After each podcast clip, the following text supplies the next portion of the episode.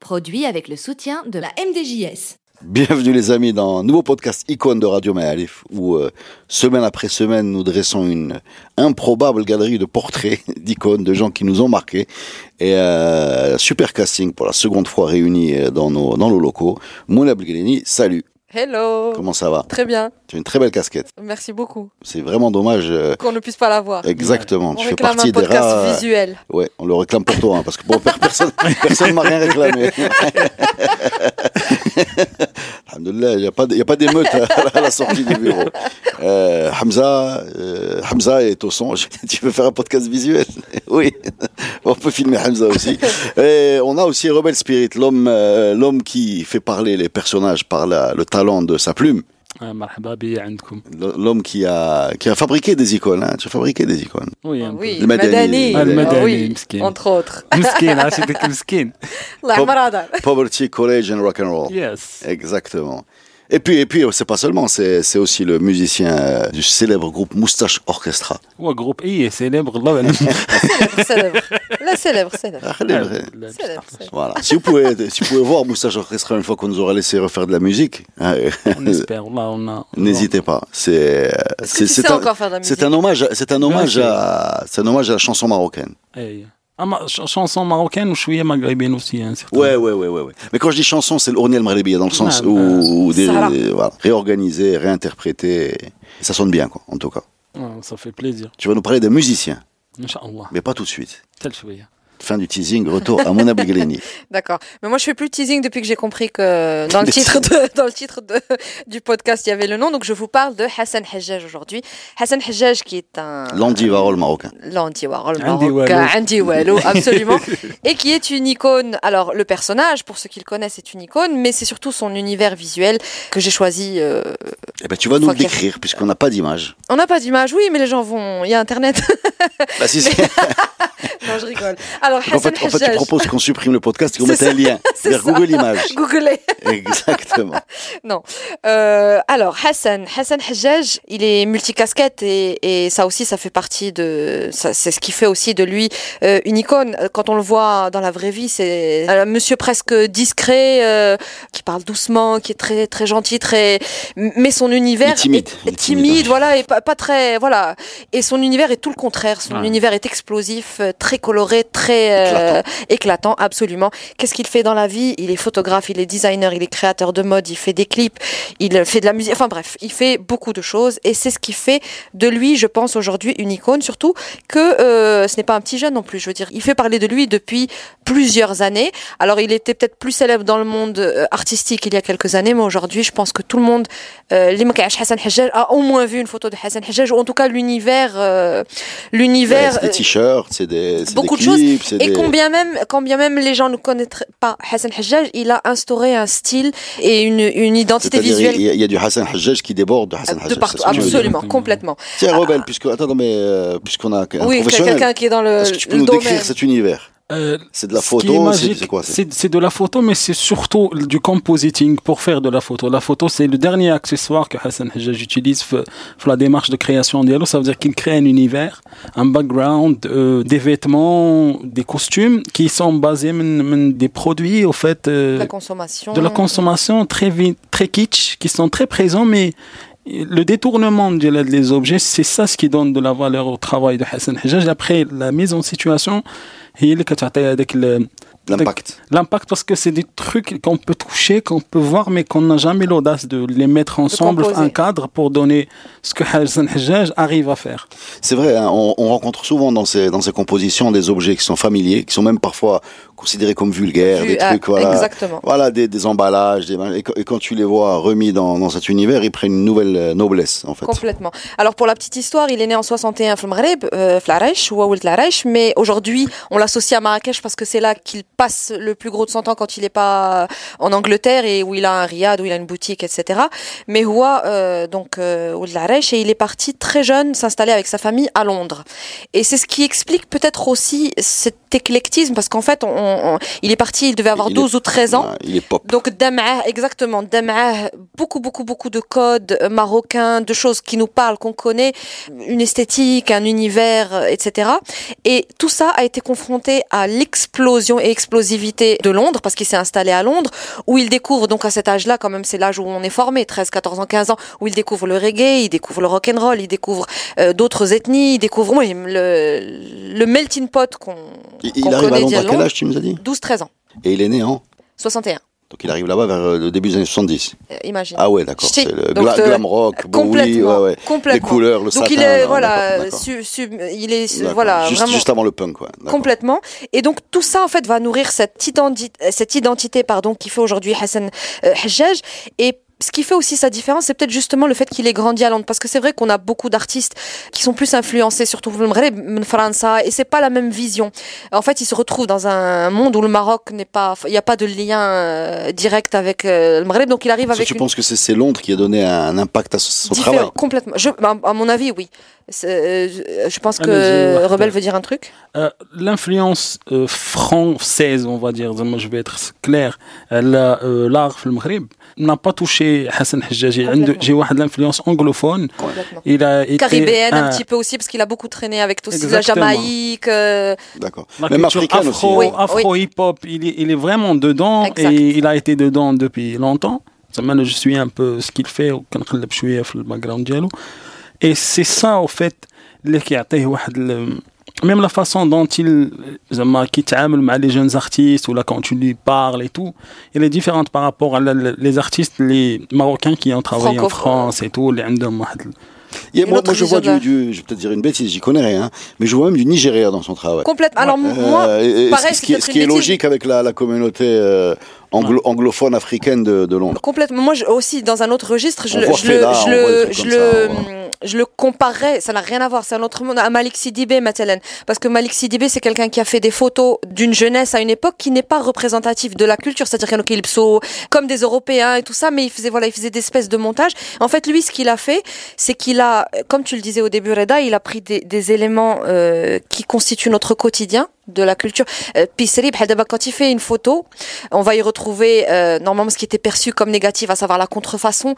Lui, il va la détourner de manière à ce que ça devienne presque une prise de position politique au final, parce que ça dénonce aussi le rapport nord-sud. Enfin bref, en fait, quand on voit, j'aime dans son univers, il y a plusieurs lectures en fait. Il y a la lecture très basique il y a de la couleur et des gens qualifierait même la chose de répétitive, sauf qu'en réalité, il y a toujours plusieurs. C'est ce que fait Rebelle aussi, quand on voit son travail, ses bandes dessinées sur le Médani, etc., le Casablancais sur son deux roues, on voit d'où ça vient. Et en même temps, c'est chez nous. Exactement. C'est-à-dire qu'il y a les deux lectures. C'est-à-dire, on voit d'où c'est parti, on sait sur quoi ça s'appuie, on sait de quoi ça naît, et en même temps, on est vraiment chez nous. On est complètement dans nos codes. Voilà, et puis, il y a des trucs qui font de lui une icône. La fusion. Aussi. C'est qu'il commence en fait. La fusion. Ce qui fait de lui aussi une icône, c'est qu'il est avant-gardiste. Par exemple, Loul, quand il commence, quand il est à Londres et tout, il va lancer, par exemple, une marque de vêtements hip-hop, rap, etc.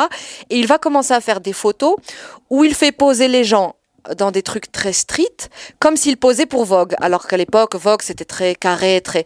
Et j'aime que le temps ait fait que des années plus tard, il fait vraiment les couvertures de ces magazines-là, il a photographié les plus grandes stars. En fait, j'aime cette espèce d'enchaînement, des choses qu'il faisait un petit peu par rébellion et par anticonformisme, et qui aujourd'hui font sa marque de fabrique, mais pas seulement. J'aime aussi les icônes qui durent dans le temps. Par exemple, si il y a quelques années, il était dans l'air du temps, et ben encore aujourd'hui, c'est-à-dire qu'il continue à photographier, il est au courant de ce qui se fait dans la scène, il est au courant de qui sont les jeunes talents, il les met même parfois en avant plus que ceux qui sont censés le faire. Comme tu disais au début, il est très présent, c'est-à-dire qu'il y a un Nassil, mais il donne énormément de visibilité à plein de gens.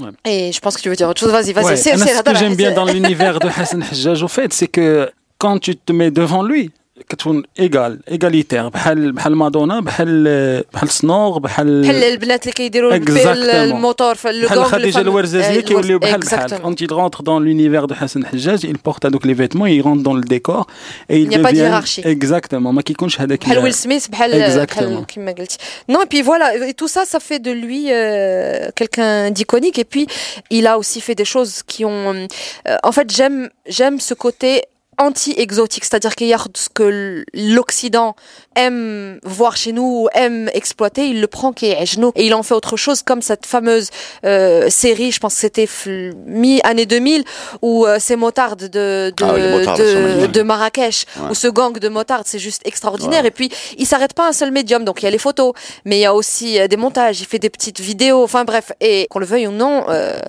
c'est un travail iconique, parce que voilà, ce sont des images aujourd'hui qu'on peut pas ignorer, tout simplement. Et je pense que aussi, et c'est parfois aussi le rôle d'icône, c'est qu'il a semé aussi beaucoup de graines et qu'il y a beaucoup de, pas de petits hajjaj, mais en tout cas beaucoup d'initiatives nées de, l'icône. C'est quelqu'un qui a ouvert une porte ou une voie, donc en fait il décomplexe un peu. Ce qu'on imagine impossible est rendu possible par ces gens qui arrivent. Et en plus quelqu'un de super généreux et de super gentil, donc ça gâche pas le tableau. Merci beaucoup, tu as tout dit. Avec plaisir. Je crois, ou si tu as un ktak. Non, ça marche, ça y a pas de souci. C'est bien.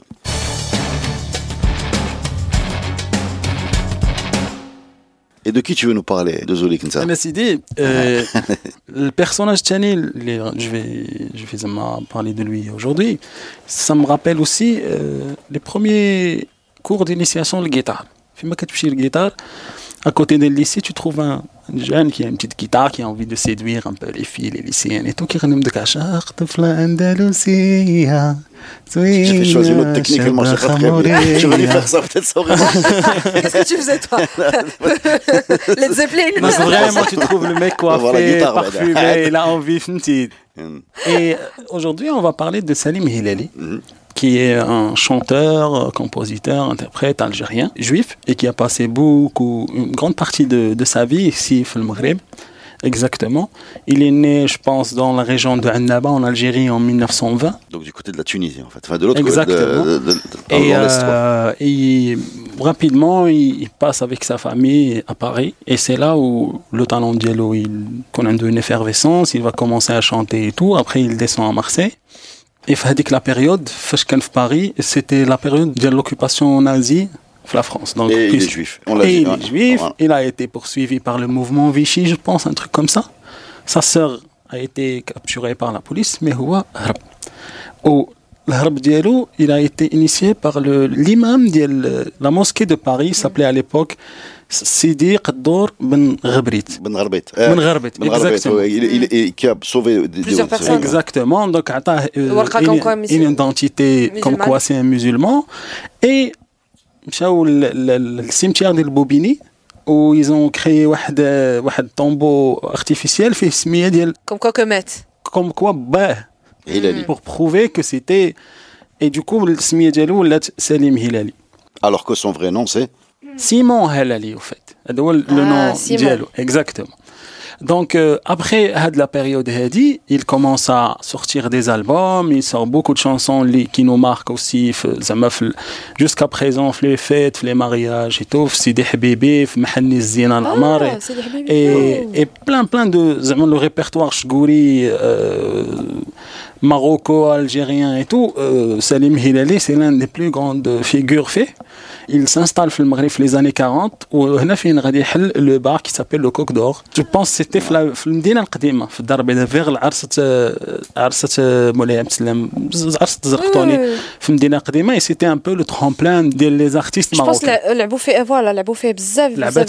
Edith Piaf aussi me semble-t-il. Je pense pas, mais surtout زعما les stars اللي كانوا معروفين سي الحاجه الحمداويه ام عطيه بن قاسم. C'était les plus grandes vedettes qui ont زعما اللي خرجوا من تما اللي كنعرفوهم un peu في la scène marocaine et tout. Donc il passe l'âge d'or ديالو هو في كازا وكان كيدير beaucoup de fêtes.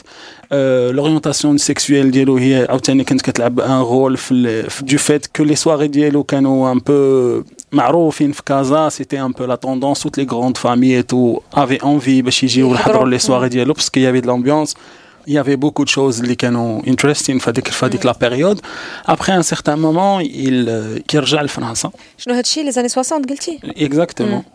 Kerja al-France, dans les années 70, il s'installe à Nice, il construit apparemment, d'après ce que la légende raconte, une résidence de folie, digne de son statut, autant que, exactement, malheureusement, actuellement, je pense que les superstars maghrébines qui cartonnent un peu France ou l'Europe, c'est qu'on a trouvé l'histoire de Salim Hilali. Et à un certain moment, il commence à produire des albums Aoutani Dakchi. Et quand il est à Nice, à la fin de ses jours, il est mort dans une maison de retraite à Nice en 2005. Oublié ou il a chanté jusqu'à sa fin? En fait, ce que j'ai retrouvé dans la recherche, c'est qu'à un certain moment, ouais, il avait un prestige, il s'habillait bien et tout. Il avait le hiba. Voilà, donc... Malade, avec les maladies et tout, il refusait de rencontrer les gens, en fait, de parler aux gens, de réapparaître un peu. Il y a quand tu revois son histoire, il y a un conflit, c'est qu'en faisant des recherches, j'ai appris qu'il était algérien. Alors que j'étais persuadé que Maghrébi. Il était toujours présent à la télé marocaine, on connaissait, tu achetais les cassettes et tout, ça se chantait à la recette. Donc, Chabib, بحال قلتي الحاجه الحمداويه ولا ان ريبيرتوار ديال العيطه ما كانش كيسحب لك واش كان كيسحب لي انا باغ اكزومبل سيتي دو فولكلور ولا شي حاجه alors que non c'était des chansons composées écrites par Salim Hilali en fait. Il faut voir hein, si vous avez la possibilité de regarder, de jeter un coup d'œil sur les images hein. C'est quelqu'un qui avait le côté un peu flamboyant, établi avec des couleurs très vives. Exactement. Souvent une sorte de mais Jabador, enfin, voilà, Jabador avec du strass, un peu la James Brown avant le. Exactement, on fait un petit côté féminin aussi, avec les poses majestueuses, théâtrales un peu, avec de la lumière et tout. C'est un peu notre Freddie Mercury. Exactement, c'est vraiment la maladie. Non, et puis les musiques, non mais les chansons sont extraordinaires. Je sais pas comment elle s'appelle, mais celle qui est connue sous le nom de la danse de la mariée ou la sortie de la mariée. Et ben voilà, donc finalement oui, j'ai joué ça à la guitare aussi. Donc إخواني لك تكتلبوا مازال الجيتار حدا الليسي وكتلعبوا على شقطة في الأندلسية.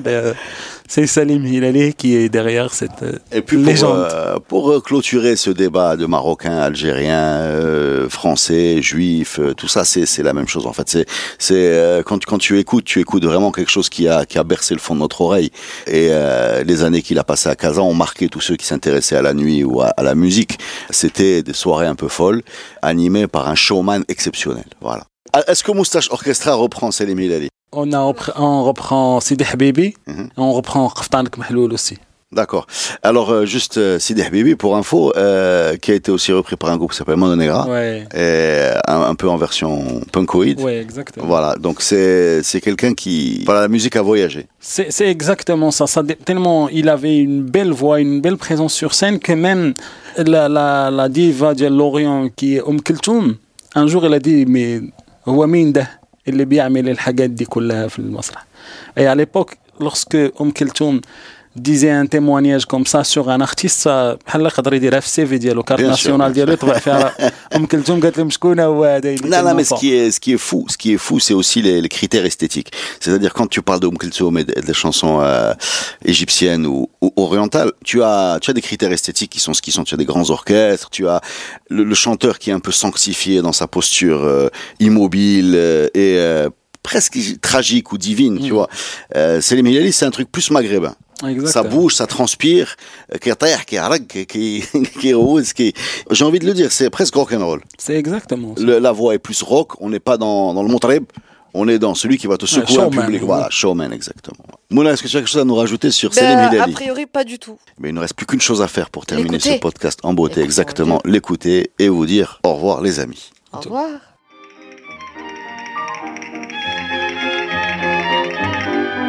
عاشق طفلة أندلسية صغيرة شابة خمورية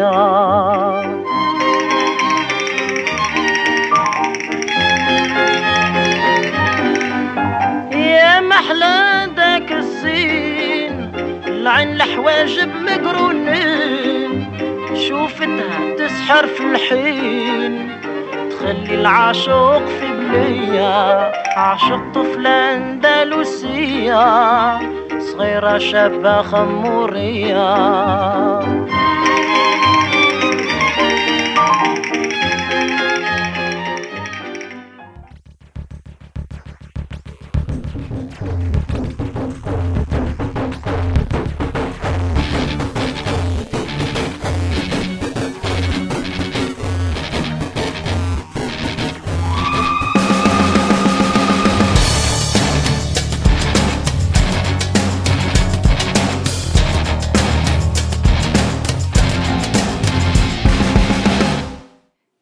Produit avec le soutien de la MDJS.